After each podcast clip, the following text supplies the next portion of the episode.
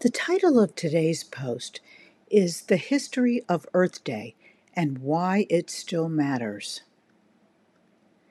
I'm going to start with a quote from the Council on Environmental Quality's introduction to its 10th annual report, published in 1980, about the effects of the National Environmental Policy Act.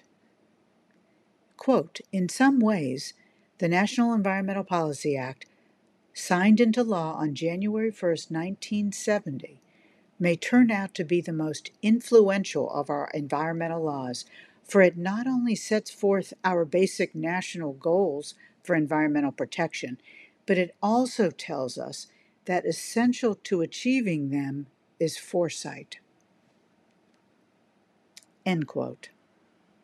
The National Environmental Policy Act has turned out to be an incredibly significant law because it laid out our country's vision for how we want to live on the planet, and that vision suddenly included the environment.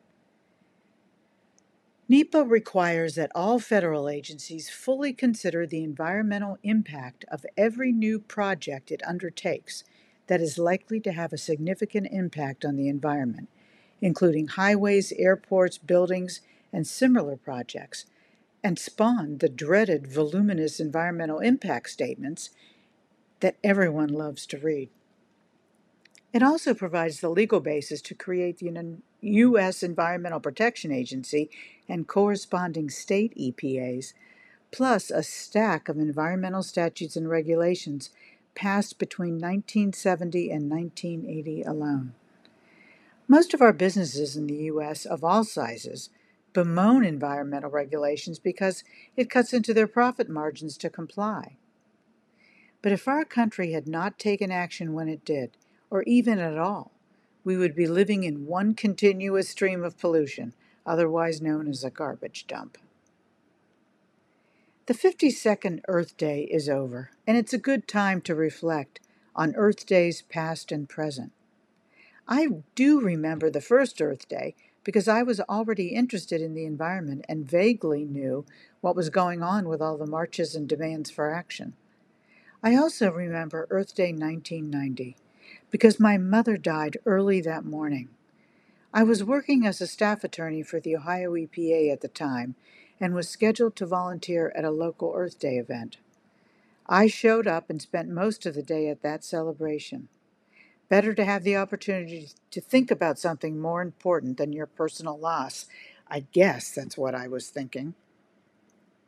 Earth Day was born after at least two decades of watching our country pay the price of unchecked pollution. With massive oil spills, burning rivers, and thick, smelly clouds of pollution billowing from factories around the country. As I wrote recently on crime and punishment, Rachel Carson had a major impact on the burgeoning environmental movement after the release of her book, Silent Spring, and her testimony before Congress.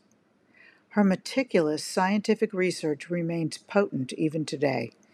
Members of Congress and the public were shocked at the time, but years would pass before any laws were enacted to rein in the use of pesticides. Ironically, 60 years after the publication of Silent Spring, both the class action and individual lawsuits against Monsanto and Bayer for the widespread cancer caused by its pesticide Roundup are still not fully settled. But the real significance of the first Earth Day and NEPA is captured in the quote from the Environmental Council's report mentioned above that the way to achieve the broad environmental goals laid out in this law is with foresight the foresight to realize that our collective actions today will impact our collective future. 52 years later, our planet is on the brink of a climate apocalypse. We have, have acted with some foresight, but what is our next step? Enjoy these few minutes with a real journalist, Walter Cronkite, as he reports on our very first Earth Day, April 22, 1970. It's fun to watch.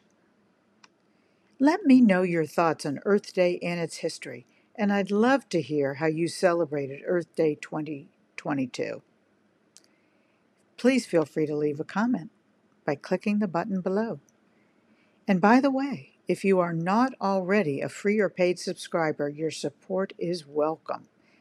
Just hit the subscribe button below after you type in your email. And I'm also providing you a few additional readings about Earth Day that I just found fascinating. The first one is from the EPA archives on the 10th anniversary of Earth Day, and it's written by its the Earth Day founder, Senator Gaylord Nelson. And then there is a very good history of Earth Day put out by the nonprofit earthday.org. And then a 2019 Smithsonian Magazine article discussing the 1969 Cuyahoga River fire. Now, that's something I remember because I was living in Ohio at the time, and I still am. Finally, an Earth Day 2022 New York Times article, article about the 1969 Santa Barbara oil spill that also uh, helped people realize what was going on and spawned the um, help spawn the environmental laws. As always, thanks so much for reading and listening.